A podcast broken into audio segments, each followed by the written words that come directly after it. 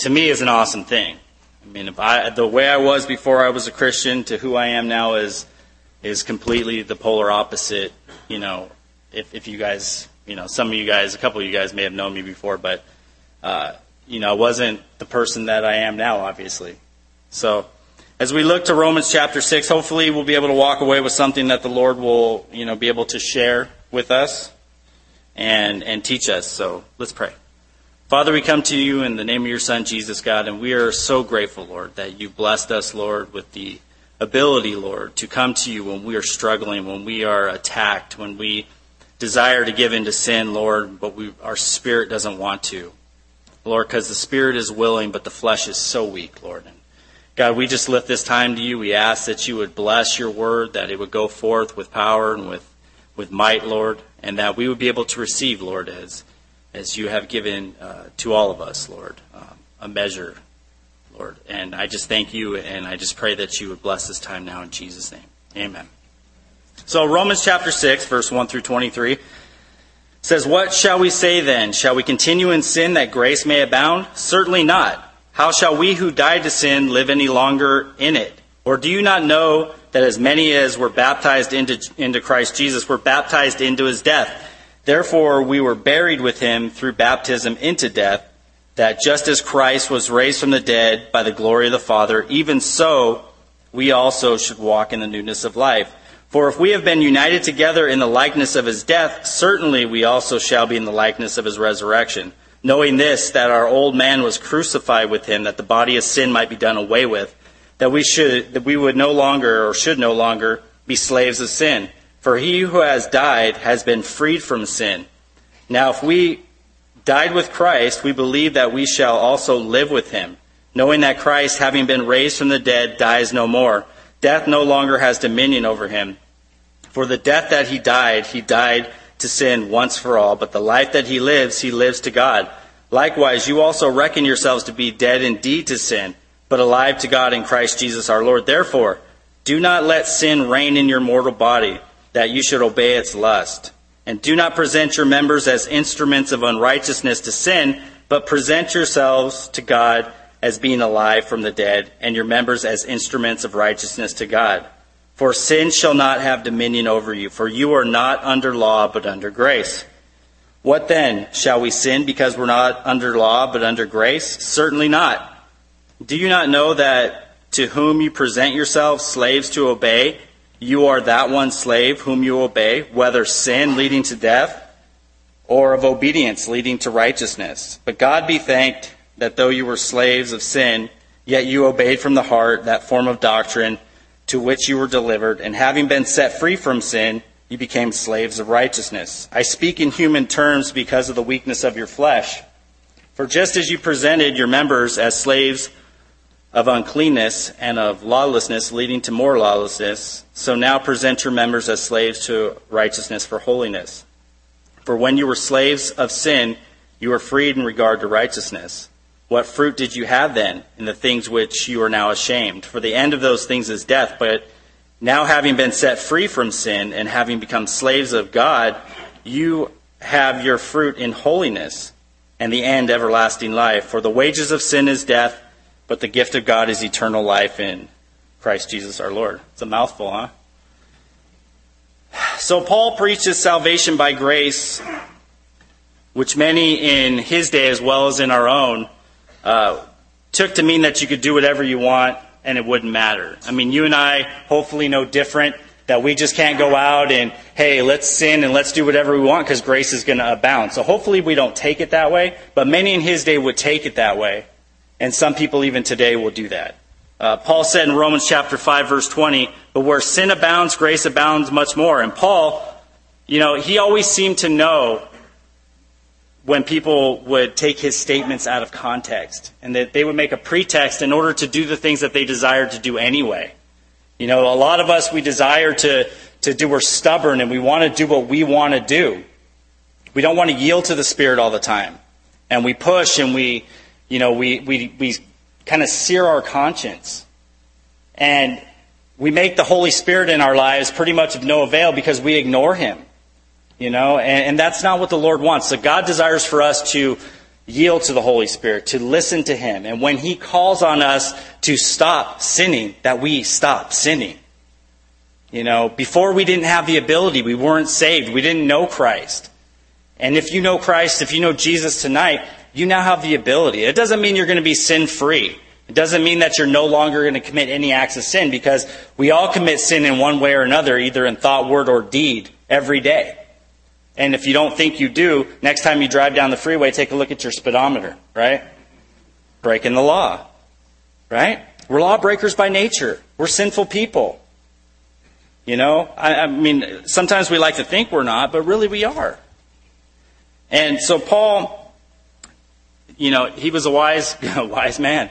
He, he knew the hearts of these people. And that's why he went on to explain his statements. He knew many would take the opportunity to do the wrong thing and say that if sin, sin brings grace, well, let's go out and sin. And that's not the attitude we should have. After all, sin is fun. And if it brings grace, then, well, that's an added bonus, right? I mean, that's what they would say. But look, we all know that sin is fun, right? But for a season and then you pay the price. The Bible says you reap what you sow. So if you sow corn, don't expect to get peas. You know what I mean? If you sow to the flesh, don't expect to sow or reap to the Spirit. We need to sow to the Spirit so we'll reap the things of the Spirit. And Paul is making an emphatic statement, you know, in chapter 6 here that we need to sow to the Spirit to be dead to our sin but alive in Christ. Hallelujah. You know? Sin is fun, but only for a season. Hebrews chapter 11 verse 22 through 25 says, By faith Moses, when he became of age, refused to be called the son of Pharaoh's daughter, choosing rather to suffer the afflictions with the people of God than to enjoy the passing pleasures of sin. Passing pleasures. You know, we'll go through a time in our lives as Christians where we just, you know, we just ignore the Holy Spirit and we just do what we want to do. And it's like beating our head against the wall. We know that when we sin, when we commit those acts of sin, we know how we feel afterwards. We know how detached we feel from the Lord and how detached we feel from other people, be it our family, our body of Christ, the church that we go to, how we wear our emotions on our sleeves, some of us. And you know, it's one of those things where, you know, as you're beating your head against the wall, you just don't care. Because you want to do what you want to do. I want to do what I want to do. Regardless of how I know how it makes me feel. You know, or how my relationship with the Lord or with other people is affected. And that shouldn't be. You know, we should, we should desire, we should strive to walk with the Lord with our whole hearts to set aside our, our fleshly desires and to walk with Christ. You know, and, and not, not allow ourselves to be, you know, slaves to this world and the things that it has to offer. Because what it has to offer ultimately is sin and death. And that's nothing. I mean, that's nothing that you want. Nothing that I want. So in verse 1 and 2, he says, What shall we say then? Shall we continue to sin that grace may abound? Certainly not. How should we who died to sin, live any longer in it. He said, What shall we say about the grace of God, right? I mean, here's yet another one of Paul. Paul is really famous for rhetorical questions. He asks a question that has an obvious answer. He says, What shall we say then? Shall we continue in sin that grace may abound? And the answer is no. Of course not. I mean, that's just, it goes contrary to what God in His Word says. Shall we continue to sin that grace may abound? And he answers with an emphatic no. Are you crazy? You know? And sometimes I look at myself and I think that too. You know, I mean, I, I, do I want to continue sinning? Do I want to continue to do those things? And I think to myself, why? Why do I want to do those things? Why do they have such a draw on my life? And if I'm being honest, it's because I'm flesh and because my flesh gets up and because, you know, sin is fun at times. But no longer, as you walk with the Lord, should you desire to live in that place. We should always fight by the power of the Holy Spirit against sin in our lives, in our hearts, as it tries to make that foothold, it tries to grab hold of us. How is it that we've died to sin with Christ as Christians, but we continue to live a sinful life. And I'm not talking, like I said, about you go out and, oh man, you trip up, you sin, things happen. You know? We're human. But how is it that we continue to live a life that's poured out and turned over to sin, but yet we come to church? If the two are, the two are like oil and water, you know? Or like I told you guys last time, I think the opposite sides of a magnet, they just repel each other. You know, the desire is for us that as Christians that we want to be here. And when we're in sin and we're committing continual acts of sin and living a habitual lifestyle of sin, but coming to church, it's because the Holy Spirit wants to change us. It doesn't mean, oh, well, you know, I guess I shouldn't come to church anymore. No, you shouldn't sin anymore, right? You shouldn't continue to give yourself over to sin. I shouldn't continue to give myself over to sin, right? I mean, we go to the opposite extreme and say, oh, well, well, I guess I need to get out of the church then because, you know, hey. No. We need to get sin out of our lives. And that's what Jesus Christ came and died for, to remove sin, to put an end to sin in our bodies. The conviction of the Spirit is kind of like pain. You know, when you, you have pain in your body, you know, and your central nervous system's working, pain is actually a good thing because pain lets you know one, you're alive, and two, that something's wrong. The Holy Spirit is like that. And when you get that burning conviction in your heart when you're about to do something you shouldn't do, that's not gas. Okay? That's not that burrito that you ate. What that is, that's the Holy Spirit saying, stop. We always want to say, oh Lord, please just stop me before I, you know, before I sin. But we want some miraculous, like, you know, guy on a white horse with a flaming sword to come between us and sin. That's not how it works. What we end up with is a little conviction in our hearts. But you can turn that conviction off by ignoring it continuously.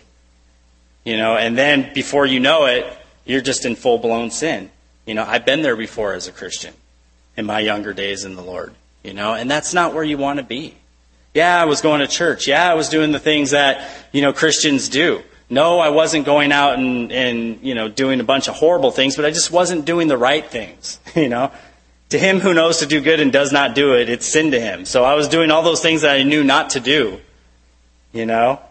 And, the Lord had to grab hold of my heart and change me and move me in the direction that he desired. He had to bring me to a place where I could actually come and I can weep over my sin and I can be broken. And then he said, okay, now now I got you in a place where I can use you. And that's what the Lord desires for each and every one of us. To get us to a place where we're divested of ourselves so that He can move in and take hold of our lives. You know, but we have to, we're an active participant in our salvation. So, you know, we have to want to. God is a perfect gentleman. He's never going to force us to do anything that we don't want to do. You know, if he, if he was going to do that, then we'd all be automatons, right? We'd be robots walking around, you know? wouldn't have, we'd have that free will switch shut off. But we have free will. Because God wants us to serve Him and do these things out of love and not out of obligation or duty. If we continue to willfully sin, thinking grace is going to become plentiful, then we make our hearts callous. And we become much like Pharaoh was, where not only was his heart hardened, but then the Bible said that God allowed him to continue to be hardened. He strengthened him in his position, which is never good. When we make a mockery of Jesus and his death and resurrection. Verses 3 and 5 through 5, he says, Or do you not know that as many as were of, of us as were baptized into Christ Jesus were baptized into his death? Therefore we were buried with him through baptism into death that just as Christ was raised from the dead by the glory of the Father, even so we also should walk in the newness of life. And if we have been united together in the likeness of his death, certainly we will also we also shall be in the likeness of his resurrection. Paul is telling, telling them and telling us to yield ourselves to God and present our bodies to God as an instrument of righteousness. If we consider ourselves to have died with Christ and risen in the newness of life, then sin won't rule in our, in our hearts and in our minds anymore. Again, not sinless perfection, not you'll never sin, but it will not be the manner of your life to sin. You know, you won't leave church, I won't leave church and say, hey man, amen brother, hallelujah, walk out and then just start doing things I shouldn't be doing, getting drunk or whatever the case is, right? I won't be doing that. Because that's not the manner of my life. The Holy Spirit has come into my life and changed me, right? He's changed you. And that glory that all belongs to the Lord and all the things that He's done for us. You know, we make ineffective if we continue doing the things that God desires for us not to do, the things that the Holy Spirit convicts us of doing. We identify with Christ and are baptized into his death. The word baptized in verse 3 means we identify with him and doesn't mean water baptism here. We're linked to him through his death and resurrection. The same use of the word baptized is found in 1 Corinthians chapter 10 verse 2. All were baptized into Moses in the cloud and in the sea. They were united with him and recognized his leadership and they depended upon him. And that's the same vibe that we get through, through the fact that we're baptized into his death and resurrection. You know, we're united. We're one with Christ. We walk with him. The word united in verse 5 means grown together and gives a picture of a tree branch being bound to another. They become grafted to one another. You ever seen those trees that are kind of woven in? It's really weird. You know, I mean, they depend on one another. You know, you start cutting one, the other one might die. You know, that's the picture you get when we're united with Christ. We're joined together with Jesus in the likeness of his death, but also in the likeness of his resurrection. Because, of course, he rose from the dead, right? He's alive. So if he's alive, then we're alive because he's alive within us. Amen. Galatians chapter 2 verse 20 says, I've been crucified with Christ. It is no longer I who live, but Christ lives in me. In the life which I now live in the flesh, I live by faith in the Son of God who loved me and gave himself for me. Galatians 6:14 says, "But God forbid that I should boast except in the cross of the Lord Jesus Christ, by whom the world has been crucified to me and I to the world." All those things of the world are dead to me. You know, I mean, though we try and poke at them to make sure they're alive, and sometimes we give them mouth to mouth because really we don't want our sin to be dead, you know. But if we just let it die, how much better off would we be? You know, there's so many things as a Christian that I struggle with for years, man. I've Been a Christian for almost 20 for well, for 20 years now. And I'm telling you, I struggle with things the same things for years. I mean, sometimes it just felt like, wow, when is this just going to go away? And, you know, the Lord kind of shared with me that it's going to go away when you stop touching it. when you stop resuscitating it and giving it mouth to mouth, you know? When you leave it alone and just let it die. You know, you lay it at His feet. He takes it. And then you walk away and you don't look back with longing eyes, you know, to touch it, to grab it, to feel it. Who needs it? You know, all it did was brought sin and death to my life, you know? And so when you let it go, you feel much better spiritually, for sure. You know, and you realize that the Lord is alive. Because how can you struggle with something for so many years and then one day never struggle with it again, right? Except by the grace of God. All of us were like that. We all had things. We all have hang-ups, you know? And God takes all of us sinners and makes us saints for his glory. Colossians chapter 3 verse 1 says, If then you were raised with Christ, seek those things which are above where Christ is seated at the, seated at the right hand of God. That's nice. I like that. You know? Since Christ died for our sins, we need to walk in the newness of life.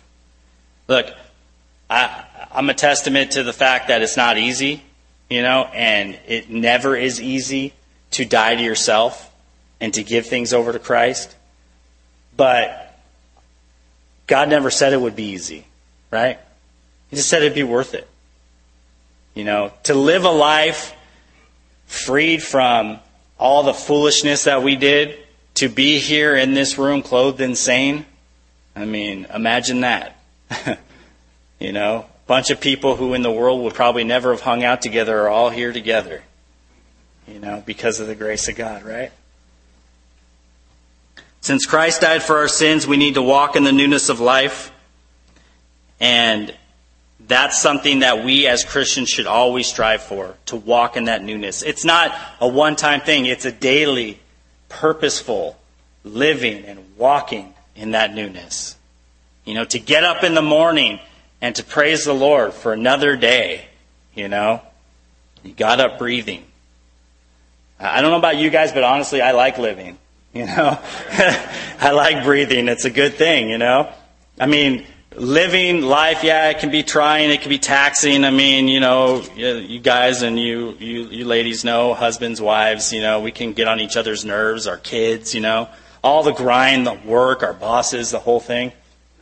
And it can become a grind, but it's another day to get up. It's another opportunity to get up and do something right for the Lord.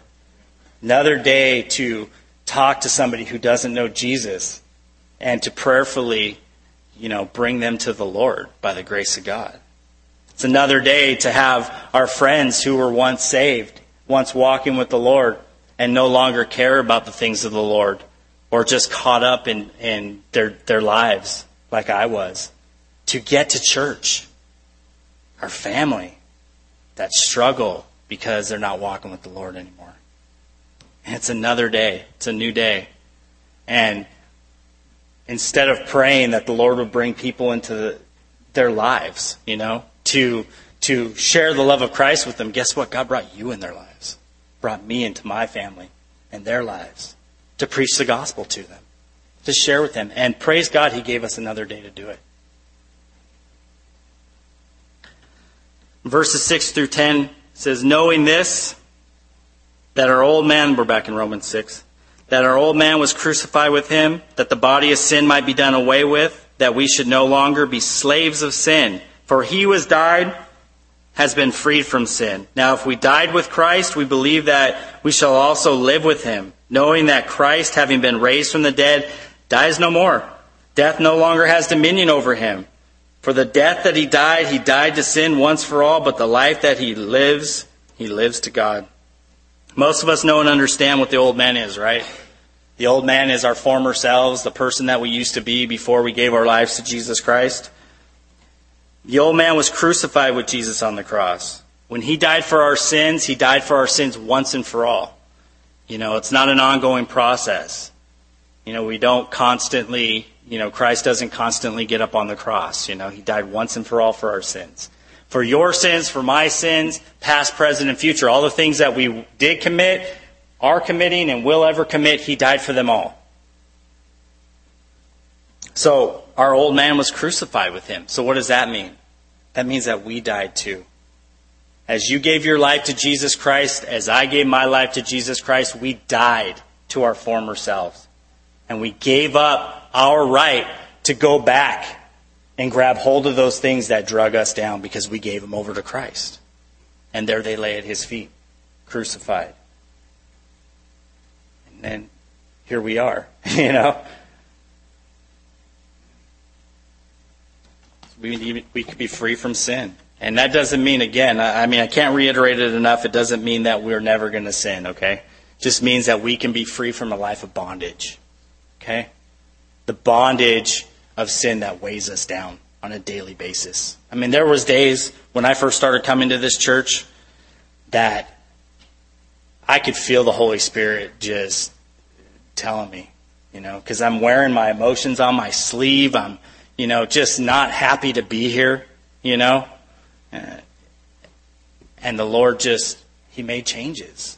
He was faithful through the prayers of my wife, through the prayers of my friends, to change me to get me back on course with Him and to no longer be in bondage to those things that weighed me down, but to be able to give Him over. And, and praise the Lord, you know, because He's done awesome things, you know. I mean, I'm blessed to teach. Some of you guys have high schoolers, you know. I'm blessed to teach them. I mean, uh, with Mike and, and Steve, his brother, and, and man, I mean, it's a good time. It's a good time to be in the Lord and be, being busy about His business, you know, and, and trusting in Him. Instead of trusting in what? The world system, my flesh, who's going to be the next president? Who cares? You know? I mean, my part is, you know, trusting the Lord and believing Him that He's going to take care of things. You know?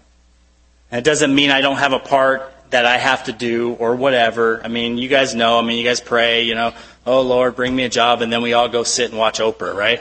I mean, that's, that doesn't happen. You got to get out of the house. You got to knock on doors. You got to fill out applications. You know the whole thing, right? I mean, but but ultimately, the Lord blesses us. The Lord moves us. He stirs us up. He changes us from within. We know we're no longer slaves to the ever demanding winds of sin, which is awesome to me, you know? I mean, I don't have to give in to sin anymore. Before, I didn't have a choice. You know, the old man was there. I just did whatever felt right. If it feels good, do it, right? I mean, that's the way we were. I mean, some of you guys grew up in the 60s. I didn't, but some of you guys did. Right? If it feels good, do it. That's what it was, right? I wasn't far off. I was born in 72. My parents were sort of the hippie generation. So, but it's nice to be here and not be a slave to sin any longer, you know? When Jesus died, said he died once for all, the work was finished. Sin and death were defeated. It wasn't something that has to happen again. We've died with Christ and we're freed from sin. And hopefully it's not trying to get a grasp or we're not getting giving it a foothold again, you know? Hopefully now those of you that are Christians know that the Lord has a hold of you. And what God has put his hands on, no man can separate from it. You know, I mean, God is just, he's an awesome God. Galatians chapter 5, verse 24 and 25 says, And those who are Christ have crucified the flesh with its passions and desires. If we live in the Spirit, let us also walk in the Spirit. Duh, right? I mean, it sounds so easy, but we're so dumb, you know? And we, we don't do the things that we need to do. You know, I'm, I'm just, I mean, sometimes I feel like I'm brain dead, you know? I'm just, I, I go about my life doing the things that I do, you know, without thinking, you know, about the consequences. You know, and when the Lord grabs a hold of your life, even as a Christian, when you go through those dry times, if the Lord grabs hold of your life and He decides He wants to make a change, don't fight it don't change. I mean, don't. I mean, don't say the same. Rather, allow him to change you. Yeah, let's get a retake on that one. Anyway, but but don't let don't don't stay the same. Allow him to change you. Allow him to take that hard, fallow ground of the heart and break it up, and get through to what really needs to happen in your life. Because you don't want to be the same you are today. I don't want to be the same that I, am, that I am today tomorrow. And I don't want to be the same today that I was yesterday. I want to be a different person. You know, it may be in, in small, minor increments at times that you see change in your life.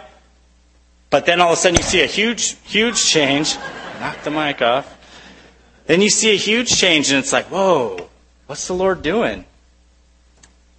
And though it can be scary at times to see all the things changing in your life, even for the positive, it can still be scary because you're like, oh man, what's going to come next, you know?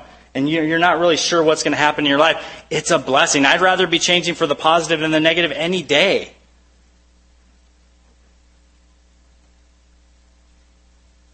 If we accepted Jesus, then it's impossible to continue to live in sin the way we used to.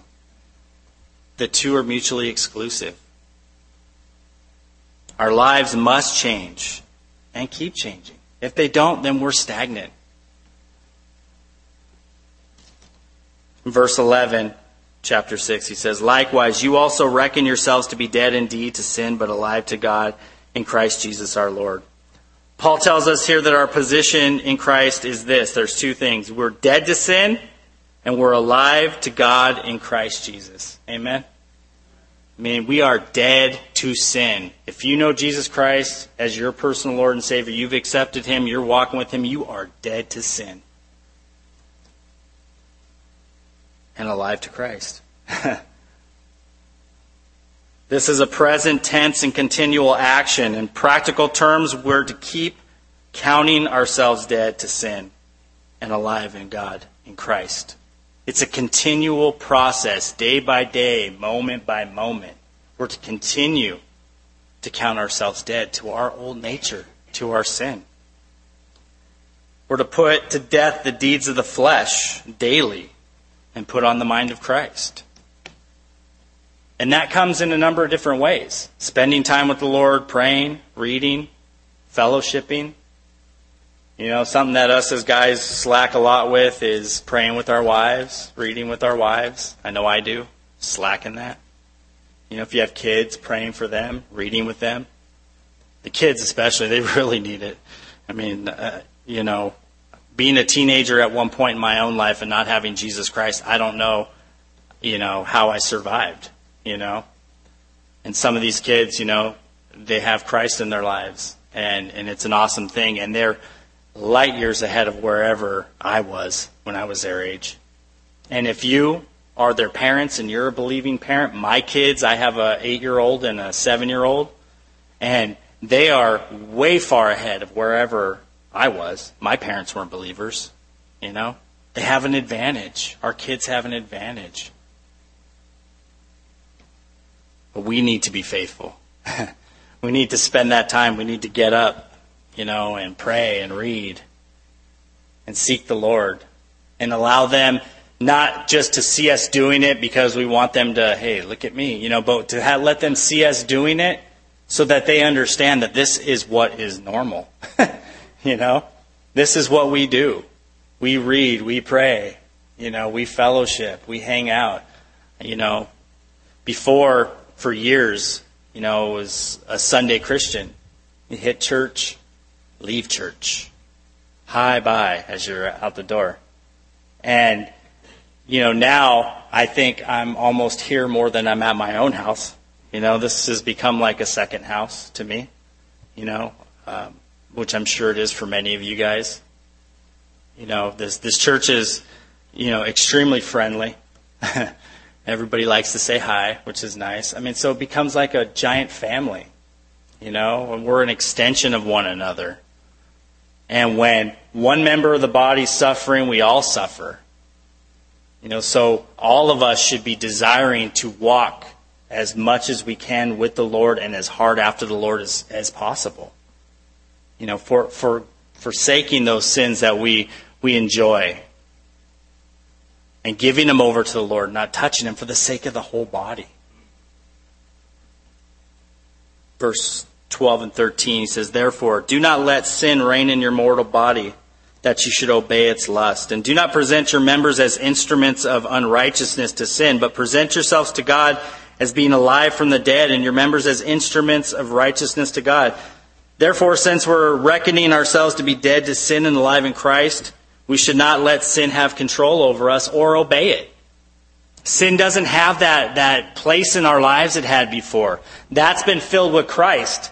Now we do what the Lord desires for us to do, and that is to walk in holiness, in righteousness, forsaking the things of the past and looking forward to the things that are ahead. We need to walk with the Lord and trust Him and move in the direction He desires for us to, and not with sin. We need to be careful of where we go, what we touch, what we watch, what we listen to. The enemy's always looking to trip us up, always. You know, some of the people that we, we talk to on a daily basis, our coworkers. I, I, you know, I work in the automotive industry, and I can tell you some those guys are some of the filthiest people.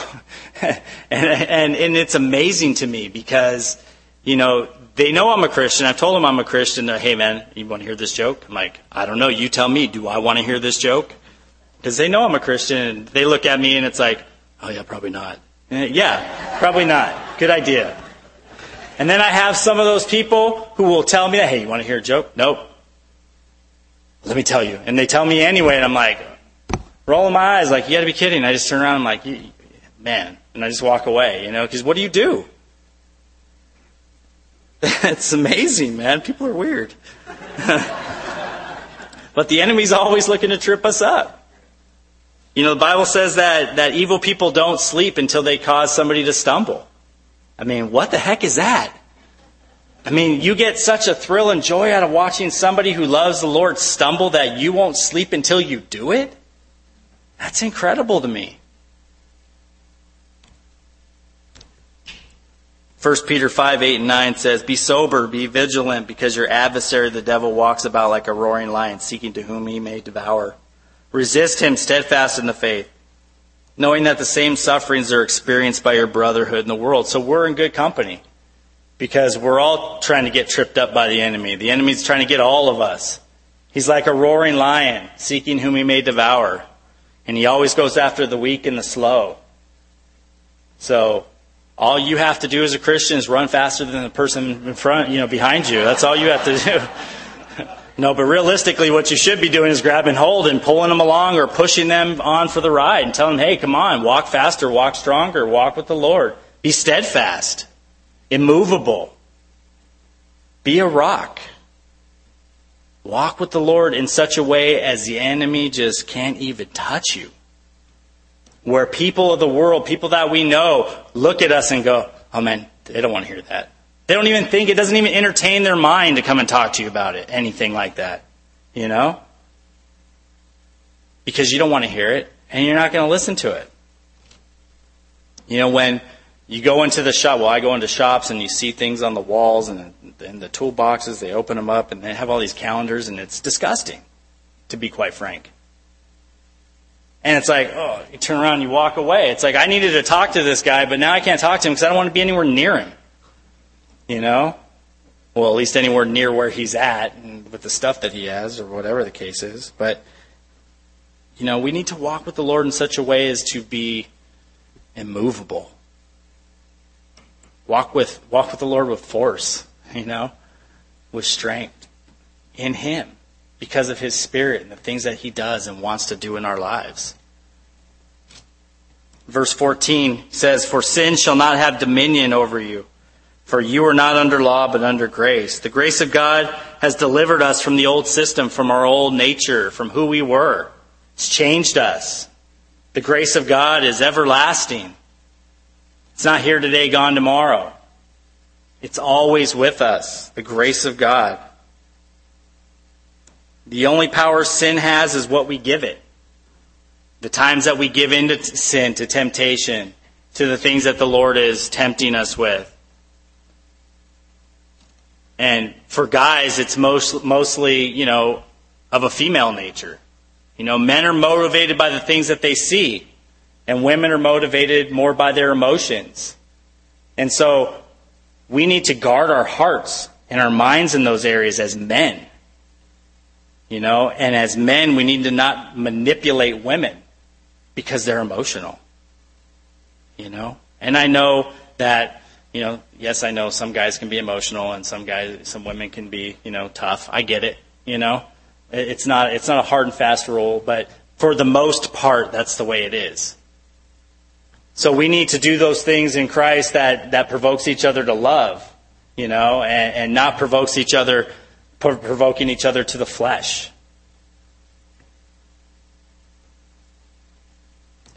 Sin no longer has power or control over our life or mind. And if that's the case, then we should act like it. If sin doesn't have control or power over your life or my life, then let's act like it. let's walk in the Spirit, you know? Let's not give in to the things of the flesh. Let's not come to church, you know, and be sinning on a weekly basis and then get here and come to the church and then start serving in the church. And then we corrupt the church and we pollute the church. And then the church is sick and eventually dies because we've corrupted it. We need to walk in the Spirit. We need to not bring our sin into the church. I mean, we need to leave our stuff at the door at the foot of the cross and come in with a, with a new attitude and a new desire. I mean, it's not mind over matter. You know, it's, it's releasing ourselves and praying, Lord, take this stuff from me. I don't want it. I don't need it. You died for it. Then leaving it there, walking away, and start walking in the newness of life. Come to church, serve, get involved, so that your life and my life are better for it. Because if we're all just, you know, sinning and coming to church, well, then what's the point? We're no different than the world at that point, right? We're the same thing.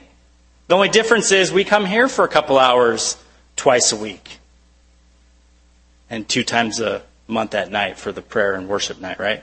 I mean, that's what we become. But no, we want to walk in the Spirit. We want to walk with the Lord. We want to trust in Him. Don't you guys want to have a fulfilled and fruitful life in Christ? I know I do. Amen?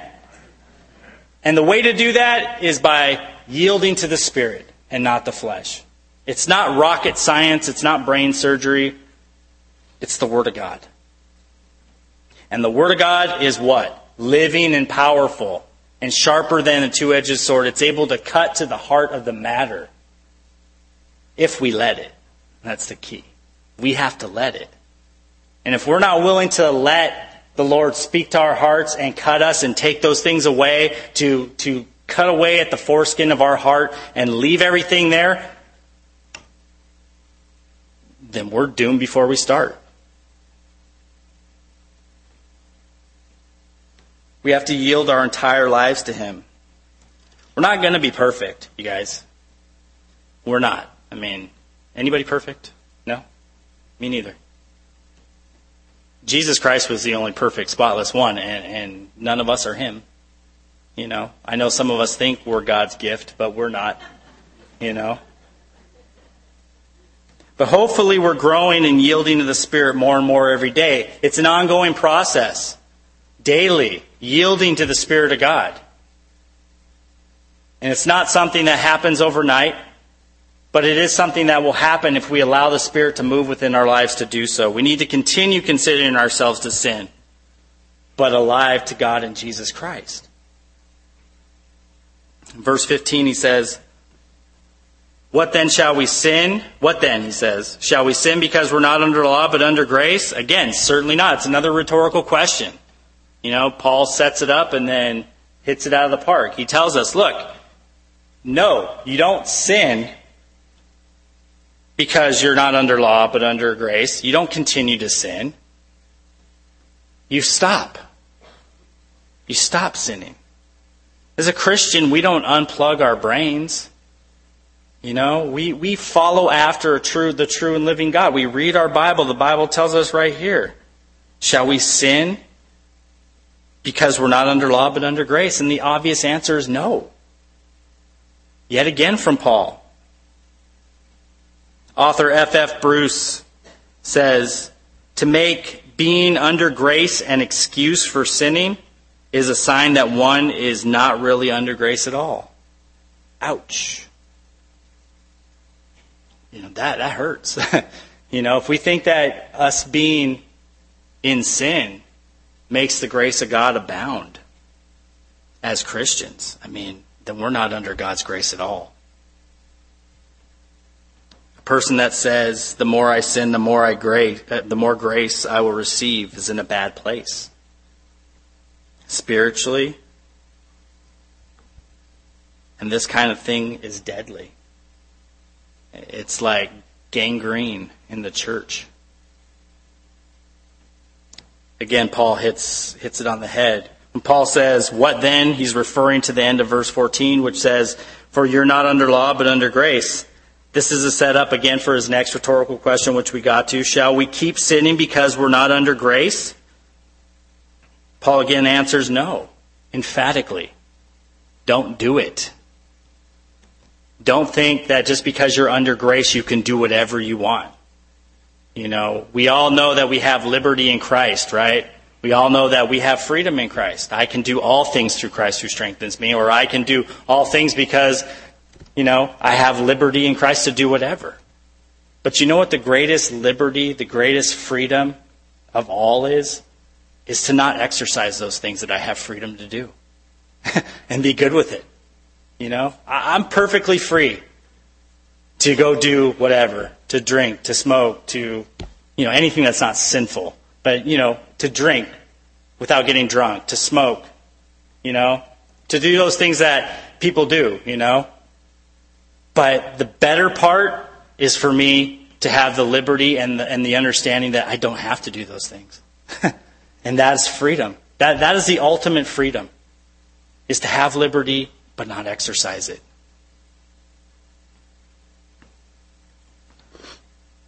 Verse 16, he says, Do you not know that to whom you present yourself slaves to obey, you are that one slave whom you, whom you obey, whether of sin leading to death or of obedience leading to righteousness?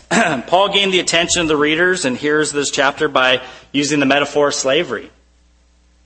When Paul mentions slavery, I'm sure their ears perked right up. They're at full attention. The Dictionary of the Apostolic Church, Volume 2, says it was estimated that the population of Rome in the first century was about one third slaves. The slave population was so huge that some suggested that the slaves be made to wear distinctive style of clothing. However, the idea was abandoned because it would re- reveal their numerical strength. Many free men had once been slaves as well. So, as many as half of Rome, the Roman Empire or the Roman Church at that time, either were or had been slaves. That's a lot. In other words, they all understood what Paul was talking about. Nobody was lost on the fact that he was saying, look, whichever master you obey, whether it's sin or whether it's righteousness, you're that thing's slave, whatever it is whatever if you're if you're walking in sin you're a slave of sin. If you're walking in righteousness you're a slave of righteousness. It wasn't lost on them. We all obey someone or something and this is what paul was saying. Some people are slaves to work. I mean always always working. You know we, we get bound to that. Some to their possessions some to their habits and others to sin. No matter what the sin is you know, it could be drinking. You could be a slave to drinking, you know. You could be a slave to pornography. You could be a slave to being uh, adulterer to your husband or wife. You can do idol worship, worship other gods. We're all a slave to something. I would rather be a slave to Jesus Christ. And I'm sure you would too. Whatever we obey owns us, and we're slaves. We are its slaves. Matthew chapter 6, verse 24 says, No one can serve two masters, for either they will hate the one and love the other, or else he will be loyal to one and despise the other. You cannot serve God and mammon, or God and riches, or whatever. We can't have two masters. Either we serve the Lord, or we serve something else. You know? You can't serve God and serve the world. I can't serve God and I can't serve my flesh. It, the two are mutually exclusive and they don't work. We're either a slave to one or the other. Paul declares that we are all slaves to either sin leading to death or obedience that leads to righteousness. And notice there's no middle ground. He doesn't give you, you're either A or B or sometimes C. You know, and whenever you take one of those Scantron tests, we all mark C, right? Straight down. You're usually guaranteed to get about a D when you do that. yeah, he's not doing that. Revelation chapter 3, verse 15 and 16, you guys all know it. I know the words, I know the works that you are neither cold nor hot. I wish you were cold or hot. So then, because you are lukewarm and neither cold nor hot, I will vomit you out of my mouth. One or the other. Do you want to be slaves to sin or slaves to righteousness? Jesus speaking to the religious leaders in John chapter 8, verse 33 and 34 says, They answered him, We are Abraham's descendants and have neither have never been in bondage to anyone. How can you say you will be made free? Jesus answered them, Most assuredly I say to you, whoever commits sin is a slave of sin. Jesus kind of just bypassed whatever they were saying and said, Look, you guys are in sin. you know, and, and if you guys think that you're, you're free, you're not. Sin is a cruel, cruel taskmaster and cares nothing for you. You know, the enemy does not care for us. he is not loving. He is not kind. He is not patient. He's not all the things that the Lord is for us. He is a cruel, cruel taskmaster. And we will break under the bondage of sin. But oddly enough, when we're in bondage to Christ, we, we never break. We get stronger. And, and that's an awesome thing for us.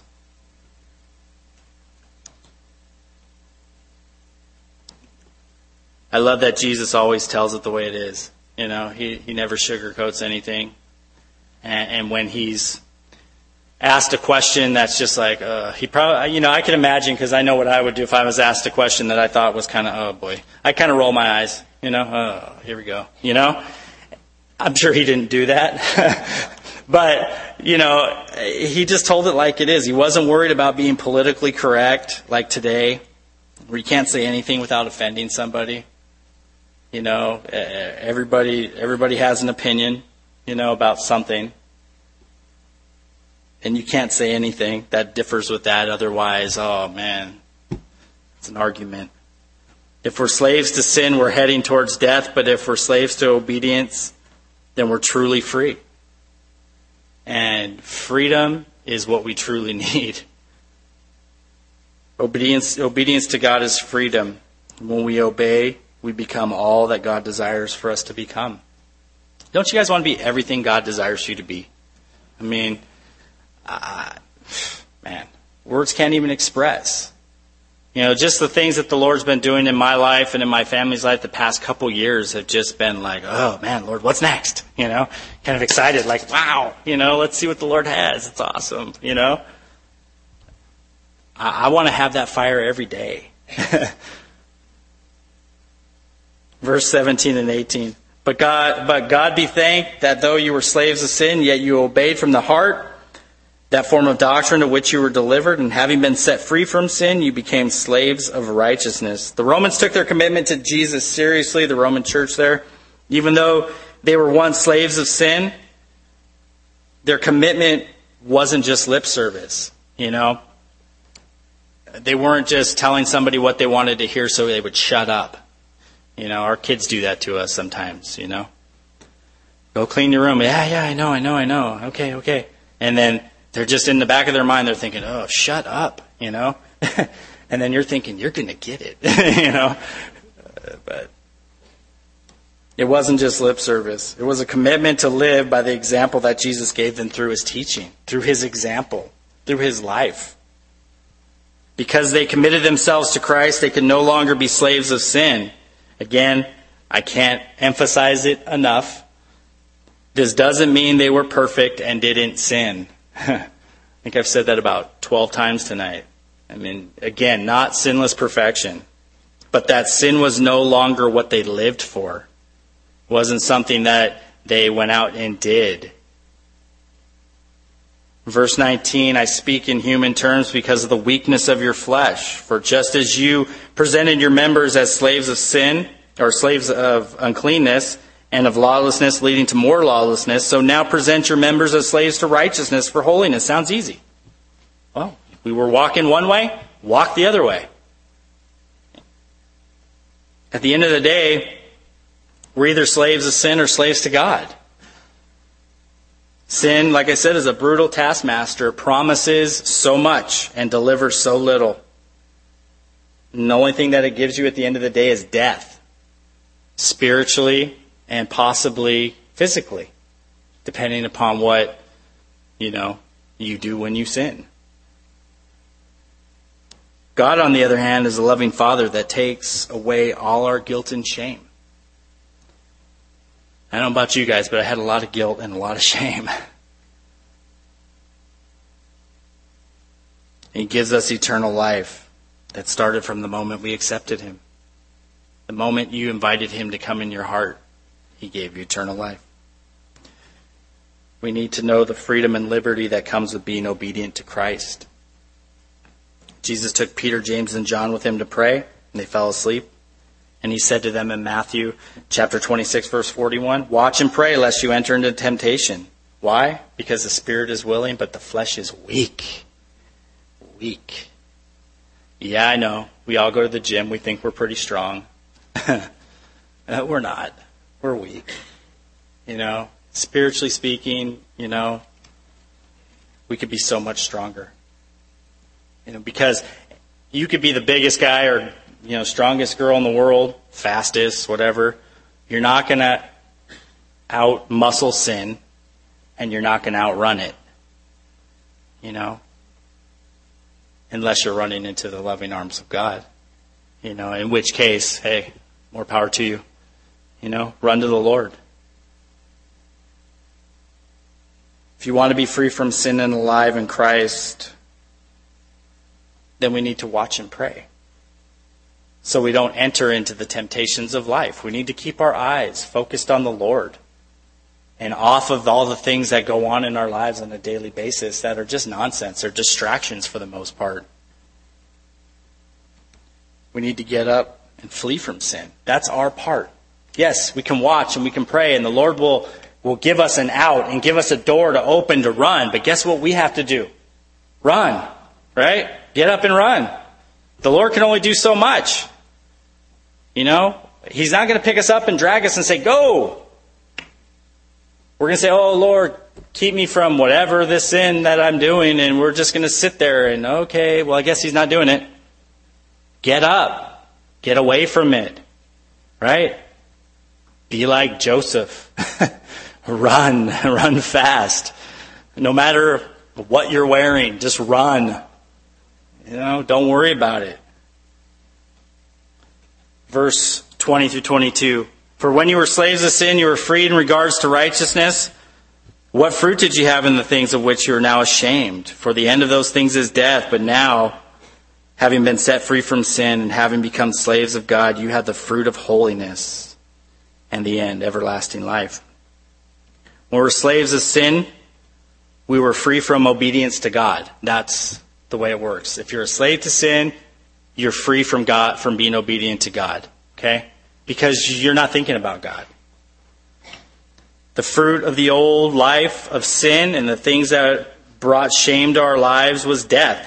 And in contrast, the fruit of the new life as bondservants to Christ, we get everlasting life. We get to trade all of our garbage, all the things. Oh, Lord, look how much I gave you to become a Christian. What did you give him? All those sins, all that filth, all that trash. Oh, wow. Pat ourselves on the back. Glory to us, right? No. We gave him filth. We gave him ashes and he gave us beauty. I mean, how amazing is that? He gives us beauty for ashes. And man, some of us had a lot of ashes.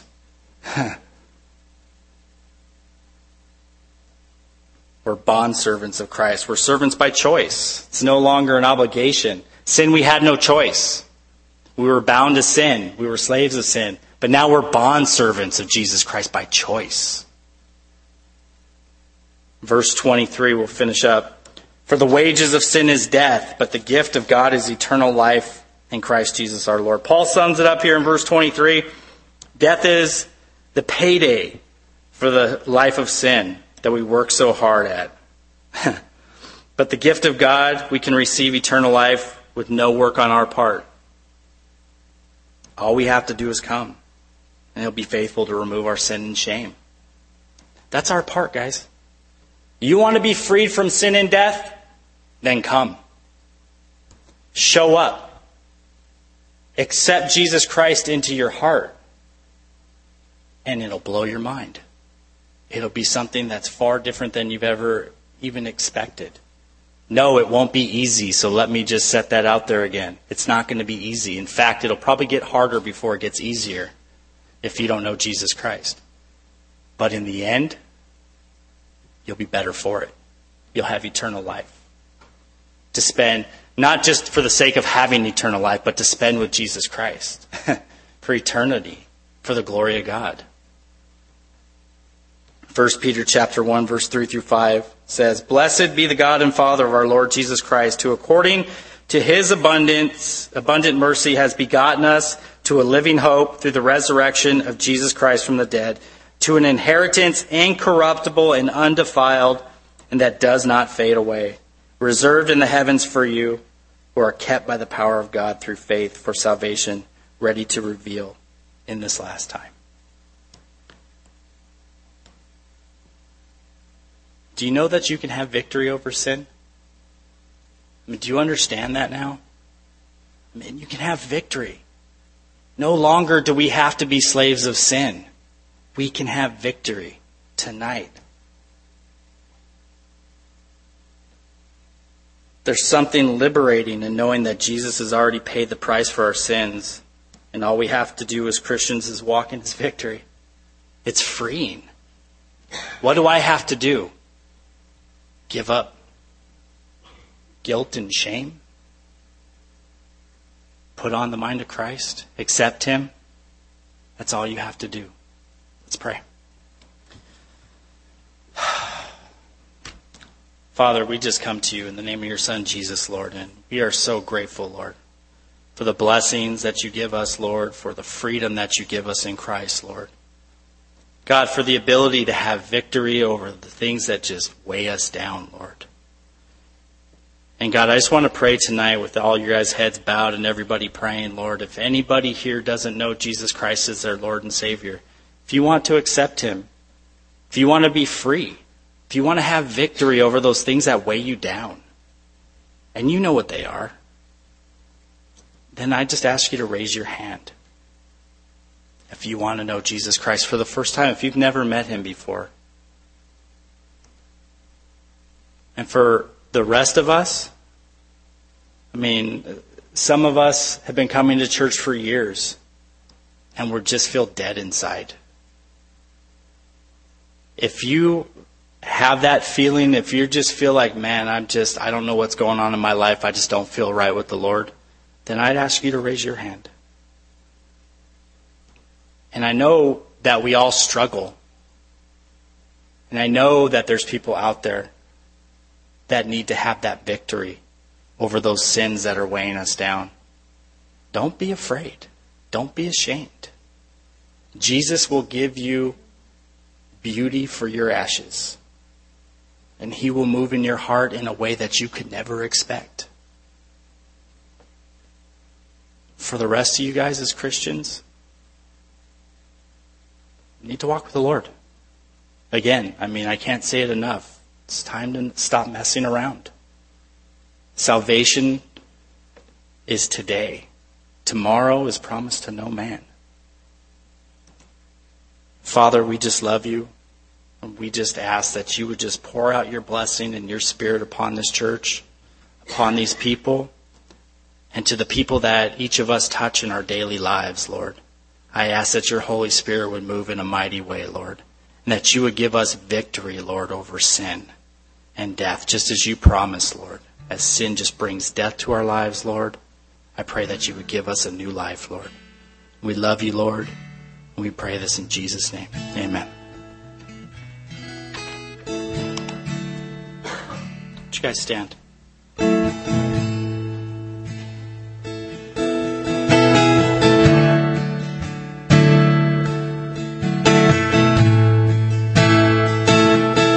thousand times I fail, still your mercy remains. And should I stumble again, I'm caught in your grace, everlasting. Your light will shine when